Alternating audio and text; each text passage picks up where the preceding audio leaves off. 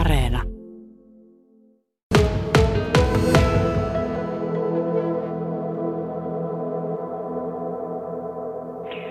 No on tutkimuksia siitä, siitä että, että tämä, nämä käyttöhuoneet niin vähentää kuolemia tai huumeriippuvaisten kuolemia on sellaisia tutkimuksia löytyy maailmalta ja, ja, ja se, se, on yksi osatekijä tähän. Ja, ja jos katsoo, niin nämä on aika henkilöt, jotka käyttää suonen sisäisiä jota tämä mielestäni koskisi, niin, niin ää, siinä on jonkun verran turvallisuusriskiä sitten kanssa, että jos halutaan katsoa tätä niin kuin ennaltaehkäisevästi, niin, niin että tässä on myös etuja, että on, on asia asiantunteva, turvallinen hoitaja, joka hoitaa tätä, niin, niin se on sitten tässä, tässä niin kuin myös etuna, että löytyy henkilö, joka osaa, osaa tämänkin puolen sitten siinä.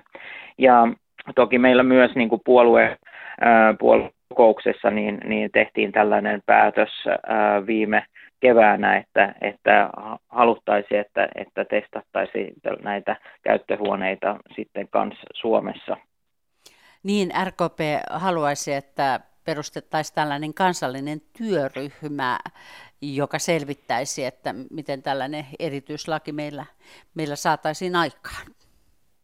Kyllä pitää paikkaansa. Sehän tot, totta kai pitää katsoa sitten kokonaisvaltaisesti, että siinä on, siinä on sitten terveyden näkökulma, mutta myös sitten toki poliisit olisivat mukana sitten arvioimassa kokonaisvaltaisesti sitten tätä, tätä asiaa, että, että mikä on se, se paras ähm, huume politiikka ja, ja päätökset meillä, että se kohdennetaan kaikista parhaiten, että, että se siitä hyödynnetään, hyödytään parhaiten yhteiskuntana siis. Mikko Olikainen, jos Suomi päättää lähteä kokeilemaan huumeiden käyttöhuoneita, niin onko se signaali siihen suuntaan, että tämä maa tulee vielä jossain vaiheessa sallimaan huumeiden käytön?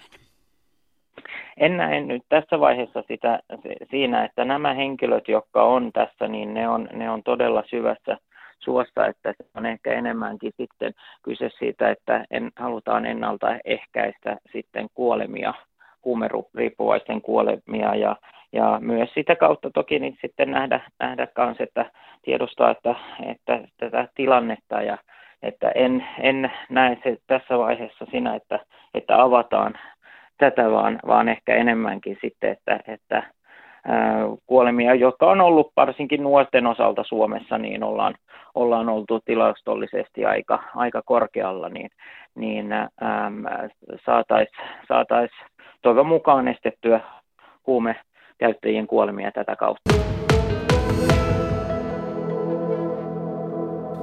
No mä olen sitä mieltä, että meidän ei pidä antaa sellaista signaalia, että huumeiden käyttö on on oikeutettua, koska meillä esimerkiksi ei tällä hetkellä ole sellaista lainsäädäntöä, että huumeiden käyttö olisi laillista. Ja sitten tätähän on perusteltu näitä, näitä käyttöhuoneita, että ne ehkäisi kuolemia, jotka meillä on kyllä todella korkeat tilastot siitä, niin, niin kuitenkin pitää muistaa erään tilaston mukaan, suurin osa Suomessa huumeiden käyttäjistä on niin sanottuja sekakäyttäjiä – jolloin nämä ei estäisi niitä kuolemia niinkään. Mutta sitten, jos me oikeasti halutaan niitä huumekuolemia ehkäistä, niin kyllä se on hoitoon ohjaus ja hoitojen saatavuus, muun muassa korvaushoitojen saatavuus. Eli meillähän on ongelma saada sitä hoitoa. Eli silloin kun ihmisellä on sellainen tunne, että no nyt mä, nyt mä oon valmis hoitoon, niin hän ei sitä saa ja sitten se meneekin ohi se tunne. Eli Mä satsaisin nimenomaan hoitoonohjaukseen ja hoitojen saatavuuteen mukaan lukien korvaushoitoja. Ja sillä me pystyttäisiin estämään aidosti kuolemia. Paula Risikko, sinä, sinulla on vankka terveydenhuollon tausta, am, ammattitausta. Onko se juuri se peruste tälle näkökulmallesi vai enemmän se, että et halua Suomen niin sanotusti ei-luvallista toimintaa?